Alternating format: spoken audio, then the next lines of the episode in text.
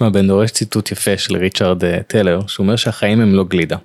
כשמדובר בבחירה של שני כדורים בגביע, אז כל אחד יודע בדיוק מה הוא רוצה לבחור, מה הוא אוהב, וגם אחרי שאתה קונה את הגלידה יש לך אה, פידבק מיידי לגבי מה שבחרת, אבל החיים הם לא גלידה, בחיים יש לנו בחירות ממש מסובכות, נגיד במה להשקיע, או באיזה תרופה לבחור, ודברים שממש משפיעים על החיים שלנו.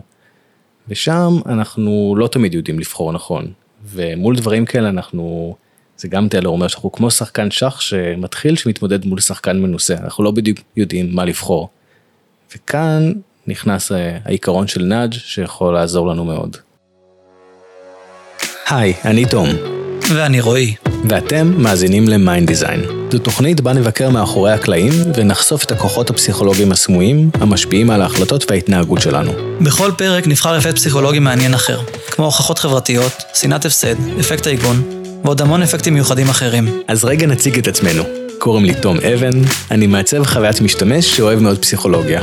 אני מנחה סדנאות ליישום תובנות התנהגותיות, מלווה ומייעץ לסטארט-אפים, ומרצה לייצום ממשקים דיגיטליים בשנקר. ואני רועי בן דור כהן, יש לי תואר שני בפסיכולוגיה קוגניטיבית, ואני מנחה תהליכי חשיבה יצירתית. הקמתי את Q-Behavior Thinking, שזו חברת מחקר וייעוץ בתחום של תובנות התנהגותיות. אם אתם רוצים להבין טוב יותר את המוטיבציות וההטיות מאחורי קבלת ההחלטות של המשתמשים שלכם, אז הגעתם למקום הנכון. מוזמנים לצאת איתנו למסע, יהיה כיף. אז אה, יש את הדוגמה של הזבוב, שכולם מדברים עליה, ואם אתם עדיין המאזינים לא שמעתם את הדוגמה הזו, זו כנראה דוגמה שאתם מאוד מאוד תאהבו, זה אחד הסיפורים הטובים, פשוט זה סיפור די חרוש, שנינו פותחים את ה... כן, שמענו אותו כל כך הרבה פעמים, זה, זה מעניין לשמוע... טוב, אני, אני רוצה לשמוע את הפתיחה שלך, אני... יש כזו בדיחה שנקראת האריסטוקרטים, אתה מכיר אותה? לא. זו בדיחה שהקטע שלה שזו בדיחה גרועה, אבל כל קומיקאי מספ... יש לו את הטוויסט, את, הגיש, את הגרסה שלו לבדיחה הזו. יש אה, סרט דוקומנטרי שמראה את איך כל הקומיקאים מספרים את הבדיחות האלו. אז נראה לי הסיפור של הזבוב זה בדיוק כמו הסיפור של האריסטוקרטים. כל מרצה מספר את הסיפור הזה בגישה שלו. אז אנחנו נעשה את זה עכשיו אה, ביחד, מין פינג פונג כזה, נספר את הסיפור של הזבוב. יאללה. אתה מתחיל. או-אה, אם תלכו לגוגל ותרשמו את המילה nudge מה שתקבלו זה זבוב במשתנה של השירותים. עכשיו אני אסביר. בשדה התעופה באמסטרדם אה, הייתה בעיה חמורה אה, בשם spill out. spill out זה מהאמריקאית צחה ומנומסת, כשאנשים מחטיאים. בעברית זה פשוט להשתין על הרצפה. אה, ומה שהם עשו, פתרון קטן, אלגנטי וגאוני, שמו מדבקה של זבוב על המשתנה. והתוצאה של הזבוב הזה, זה שהגברים החטיאו פחות, הרבה פחות, הייתה ירידה ב-80% בכמות ההחטאות. ולא רק זה, אלא כשהסתכלו על כמות העלויות הניקיון, ראו שהייתה ירידה ב-10% בכל שדה התעופה. מה שאני אוהב בדוגמה הזו, שזה כנראה העיצוב הכי קטן שיש, כי זה סך הכל מדבקה פצפונת של זבוב בתוך משתנה, אבל זה עיצוב ממש קטן שיש לו אימפקט מאוד ענק. שמו מדבקה קטנה בשירותים, וזה הפחית את הלכלוך בשירותים, וכמובן גם צמצם מאוד בהוצאות של הניקיון בשירותים פומביים. אגב, זה לא חייב להיות רק זבוב. ראיתי, יש לי דוגמה במצגת שאני מראה אה, תמונה של אה, טראמפ במפתנות.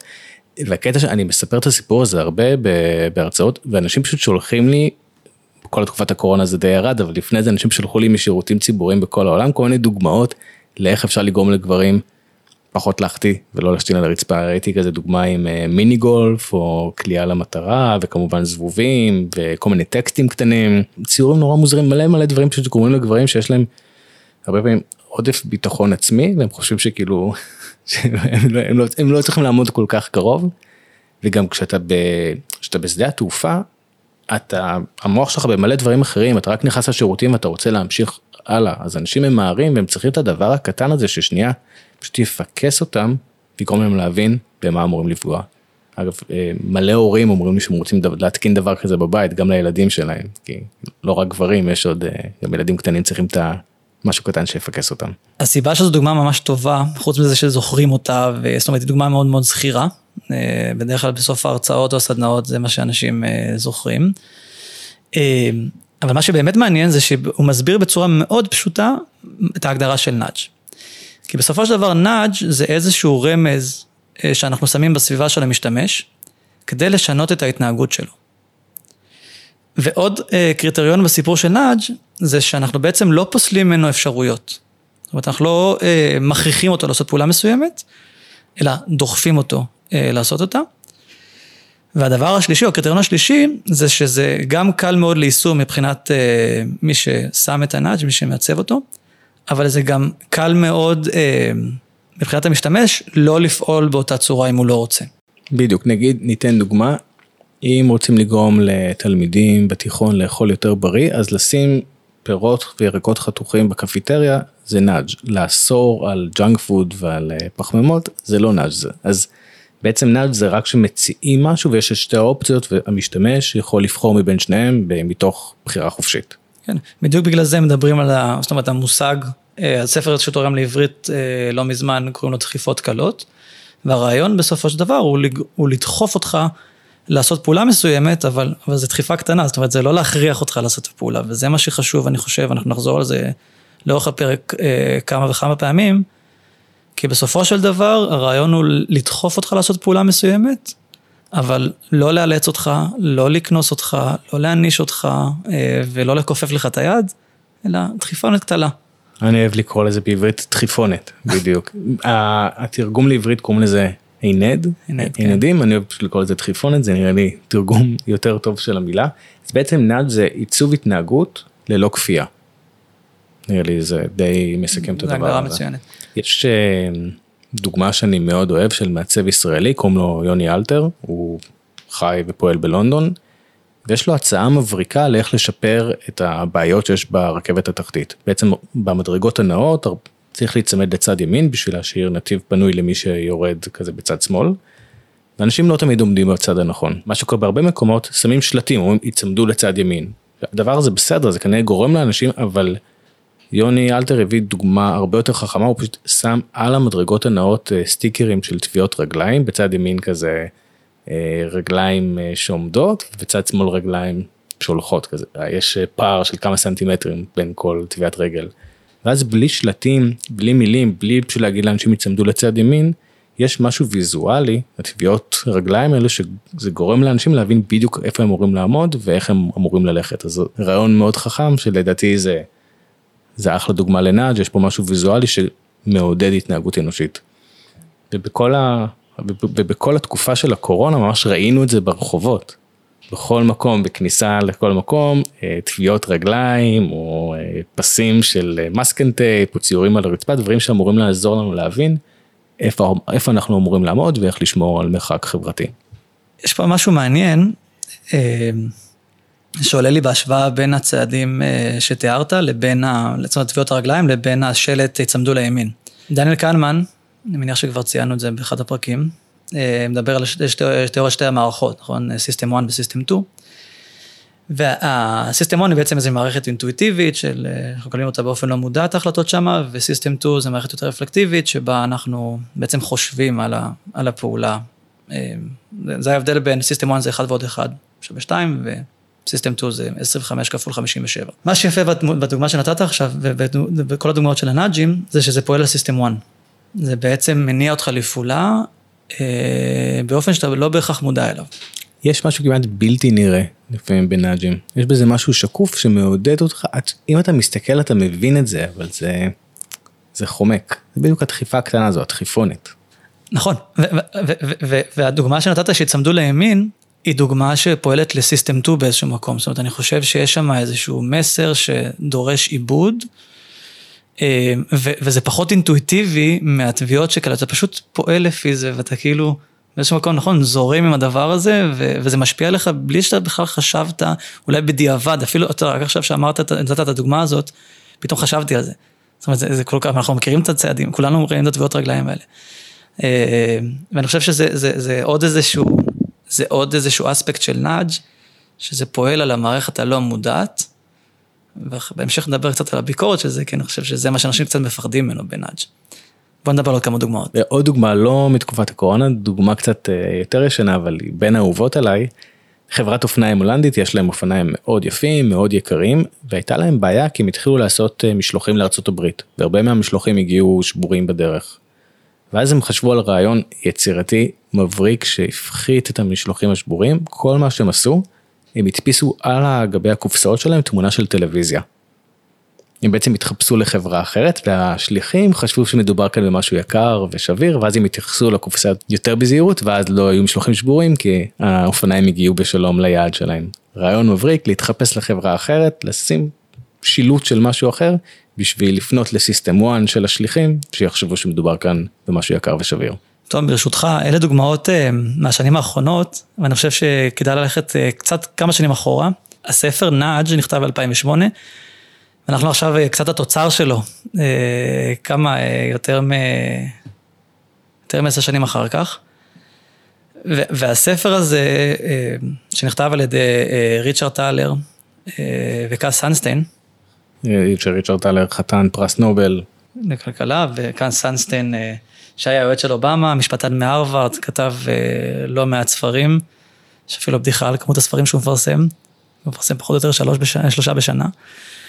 אז שני החבר'ה האלה, uh, הם כותבים את הספר הזה, ובאמת עושה סוג של מהפכה. זאת אומרת, כדי להבין את רמת המהפכה, שנתיים אחר כך uh, קמה באנגליה יחידת uh, Behavioral Insights Team, או Nudge Unit, uh, ואחר כך קמה בארצות הברית, והיום יש משהו כמו 200 ומשהו, אה, לפי ה-OCD, 200 ומשהו ארגונים שמגדירים את עצמם יחידות נאג'.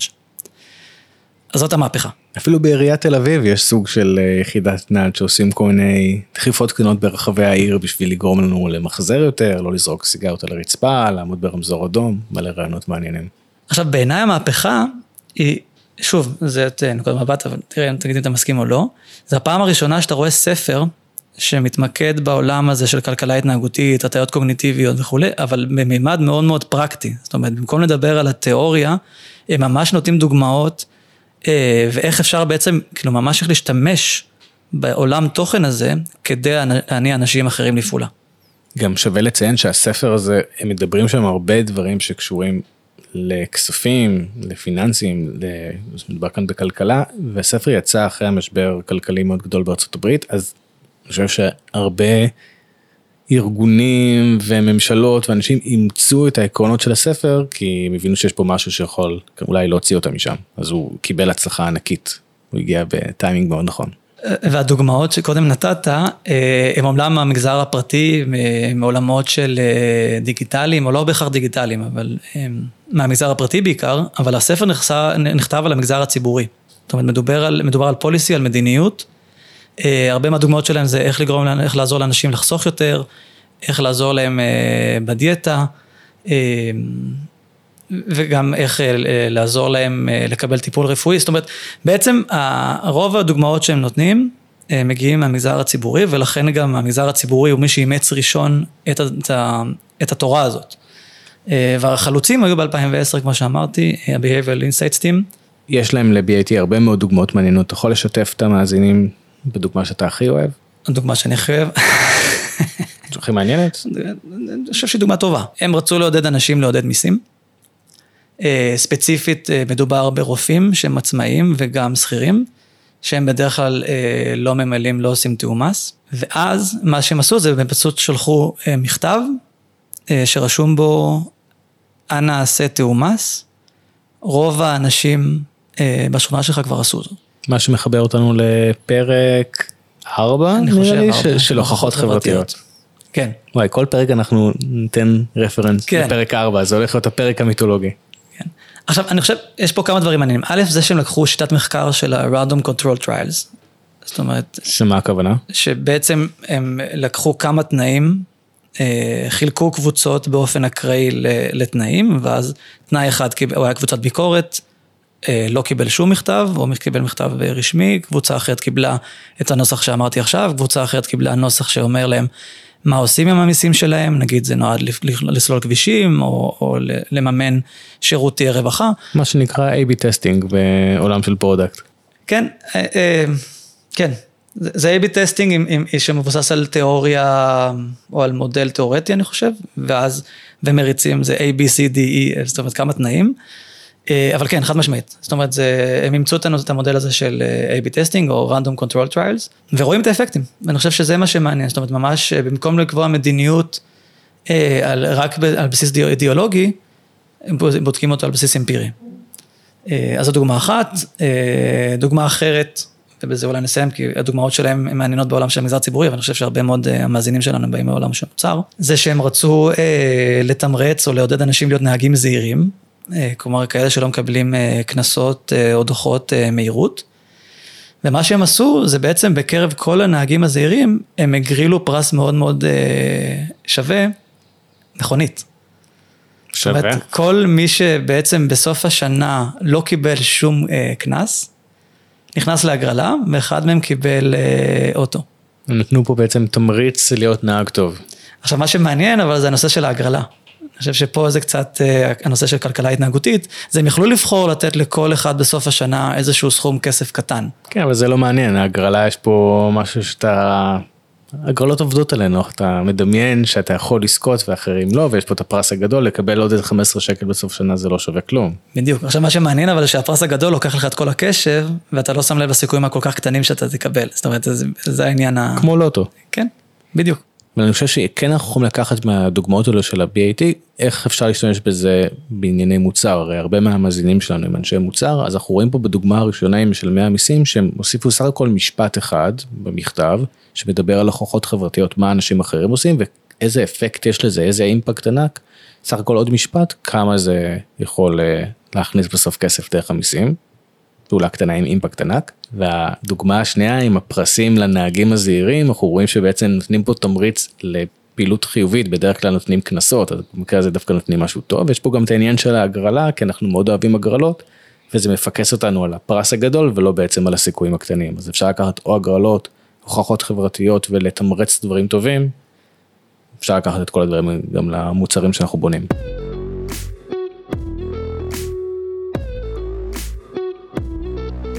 יש אה, מונח שהם טבעו בספר שנקרא אדריכלות בחירה. אני אוהב לקרוא לזה מעצבי מחשבות, אני מרגיש שאני בתור מעצב זה מה שאני עושה, אני מעצב מחשבות, כי אה, אם אמרנו ש nudge זה לתת כמה אופציות, זה קצת שקוף, זה לא לאסור ל junk food אלא לשים את הפירות החתוכים בגובה העיניים בקפיטריה, אז זה מה שאנחנו עושים במוצרים שאנחנו בונים, אנחנו סוג של אדריכלי מחשבות, אנחנו מייצרים פה כמה אופציות בשביל המשתמשים שלנו שהם יכולים לבחור מתוכם.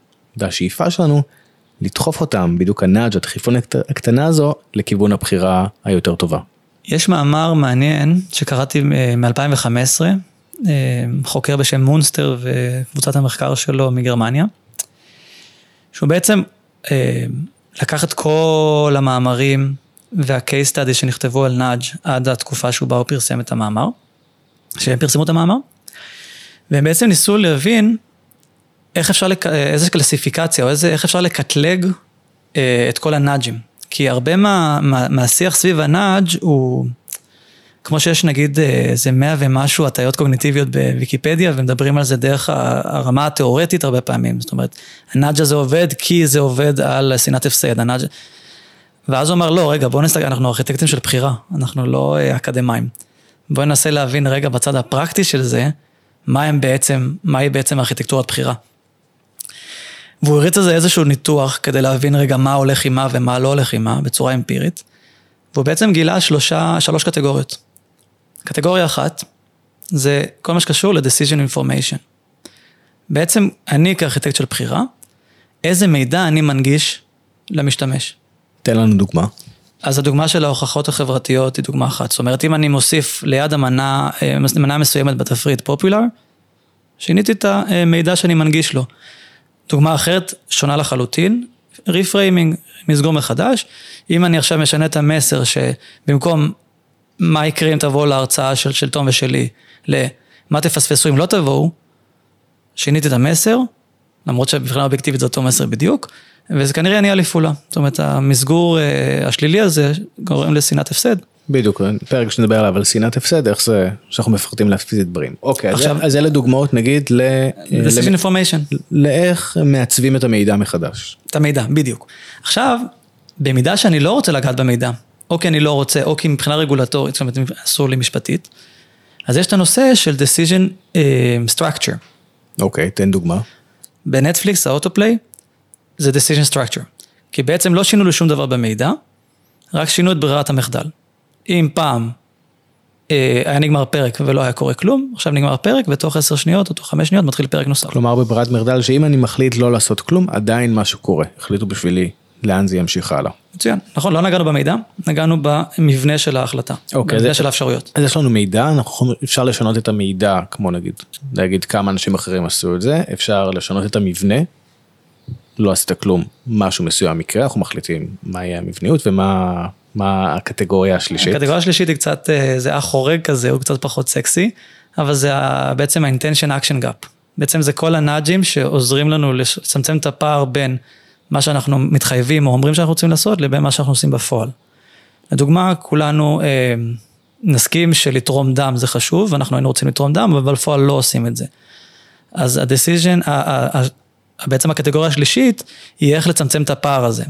זה בדרך כלל הודעות, אה, נגיד אס.אם.אס בזמן הנכון, אה, או התחייבות שנגיד שאני מודיע לכולם שאני אתרום דם בסוף השנה, נגיד אלכוהוליסטים אנונימיים עובדים על הדברים האלה, או הנושא של ה-no-show. אז בעצם אה, רק בשביל להבין לעצמי, יש נגיד דוגמה מפורסמת ששואלים אנשים לפני שמצביעים בבחירות, שואלים אותם, מתי אתם הולכים להצביע?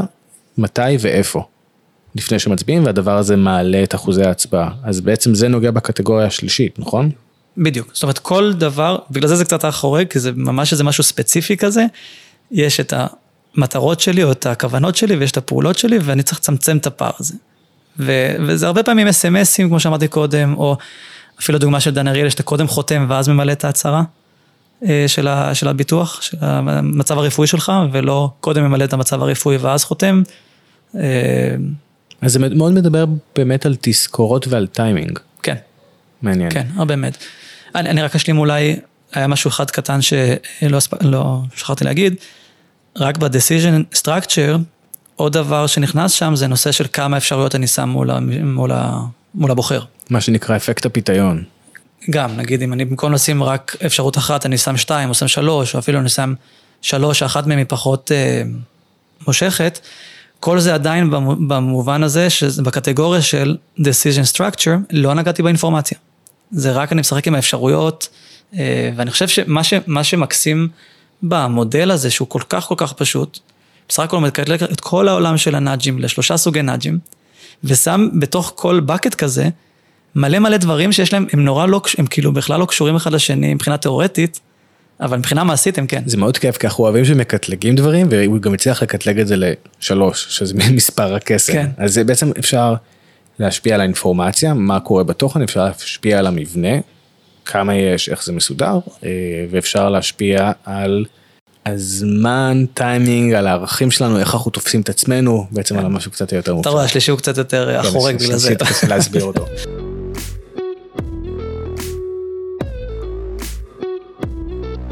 אז אנחנו קרובים לסיום ואני חושב שיהיה מאוד מעניין לדבר עכשיו על האח המרושע של ה nudge, על ה sludge. טם טם טם, כזה נכון? אוי, חייבים להוסיף פה איזה יהיה לנו מוזיקה כמו שדרקולה דרמטית. נכנס. וואי, ממש. אז בעצם אם אמרנו שיש nudge, ש nudge זה דחיפונת, משהו שדוחף אנשים לקראת בחירה יותר טובה, אז יש את ה sludge שזה כנראה דוחף אנשים לקראת משהו בעייתי.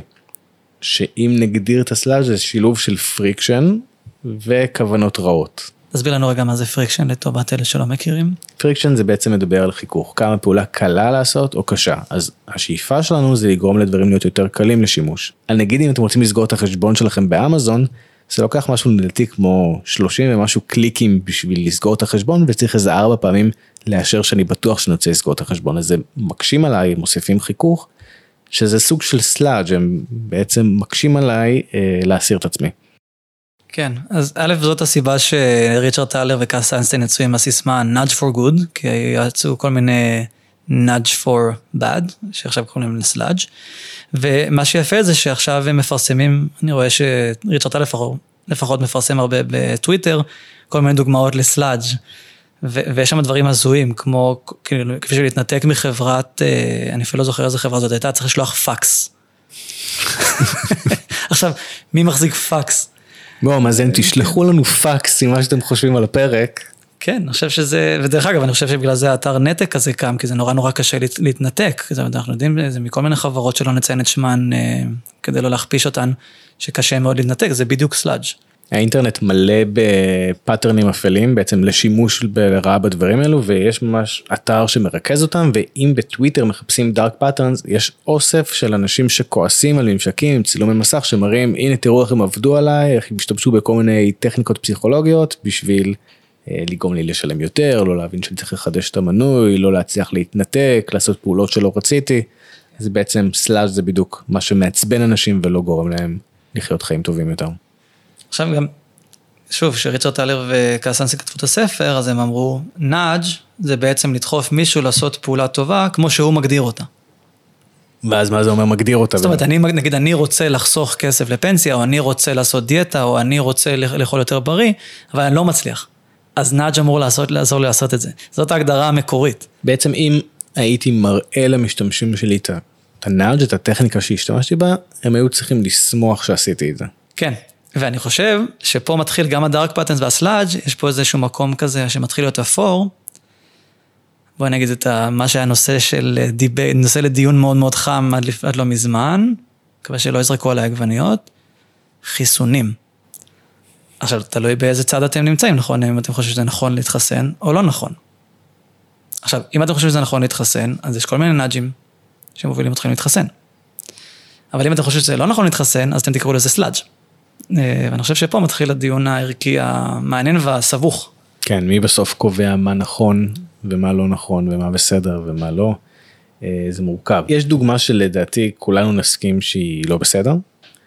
דוגמה מאוד טובה ברעיון שלה, רעיון יצירתי, רעיון חכם, רעיון שעובד, אבל אה, הוא עושה לי קצת לא נעים כזה בגוף שאני מסתכל עליו, שתדמיינו באנר, שזה באנר עם פרסומת לנעליים, שחלק מהבאנר יש תמונה של שערה. אנשים גללו באינסטגרם, ראו את הבאנר, ראו את השערה, חשבו שהיא נמצאת להם על הטלפון, אז הם ניסו להעיף אותה, ואז הם בטעות הקליקו ולחצו על הבאנר. הדבר הזה עובד מאוד טוב, זה כנראה גרם לכולם ללחוץ על זה, אבל בטעות זה עצבן אותם, זה סוג של, sludge, הם לא התכוונו ללחוץ, הם, בעצם מישהו עבד עליהם, עשו להם איזה מין טריק כזה, אה, וזה גורם לרוב המשתמשים להתעצבן, שאני חושב שזה דבר שאנחנו לא אמורים לעשות. רעיון מאוד חכם, השתמשו בו במקרה הזה לרעה.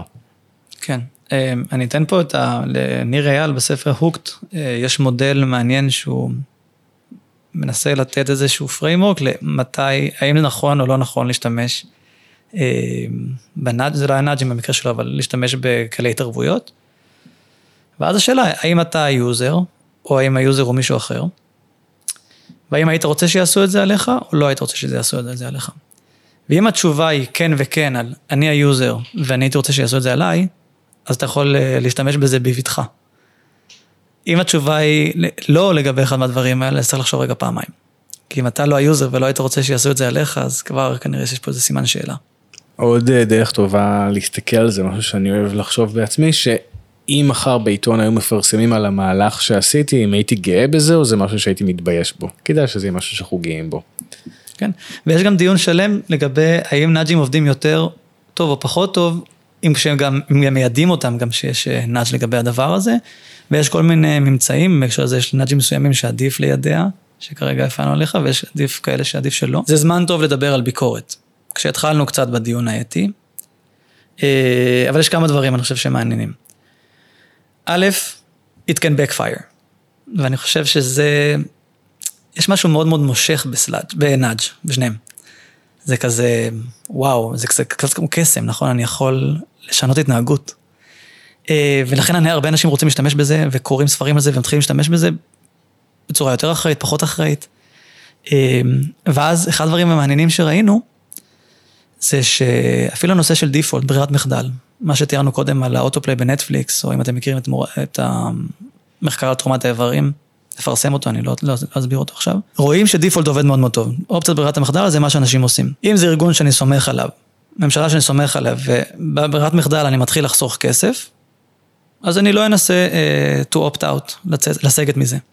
אבל אם זה ארגון שאני לא סומך עליו, כמו כל מיני חברות טכנולוגיה גדולות עבור חלקנו, אז אנחנו דווקא כאילו, את ברירת המחדל, אנחנו בכוונה נעשה ההפך ממה שהם עושים, מה שהם מציעים.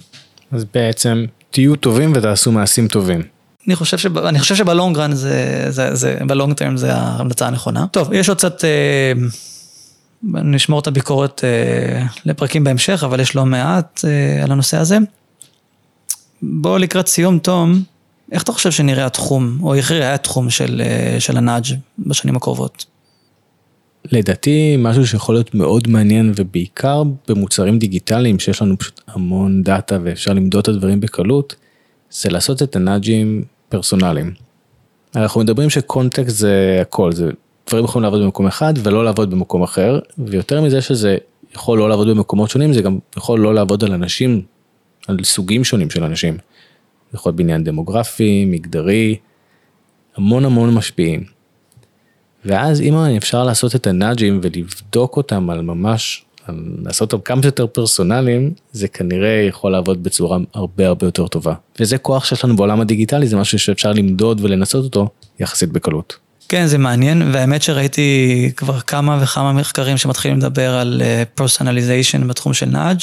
אה, לא ירדתי לעומק אז אני לא יודע, אבל, אבל נראה שאתה פוגע בטרנד. אני רוצה להשאיר את עצמנו ואת המאזינים עם איזו מחשבה שאנחנו הבנו שנאג' זה כוח מאוד גדול. אנחנו יכולים עם עזרת פעולות קטנות לייצר אימפקט ענק, לשנות התנהגות אנושית וכולנו, יש לנו את האחריות הזו, אנחנו מעצבי מחשבות, אדריכלי בחירה, איך שלא תרצו לקרוא לזה, יש לנו את הכוח להשפיע על איך המשתמשים שלנו פועלים. וריצ'רד טלר, כמובן דיברנו עליו הרבה, כותב הספר, אמר שאי אפשר למנוע מאדריכל הבחירה להיות רשע. הרי אנחנו לא באמת המצאנו את הנאג' זה היה מאז ומתמיד, הנחש דחף את חווה לאכול את התפוח, היה שם איזה סוג של נאג'.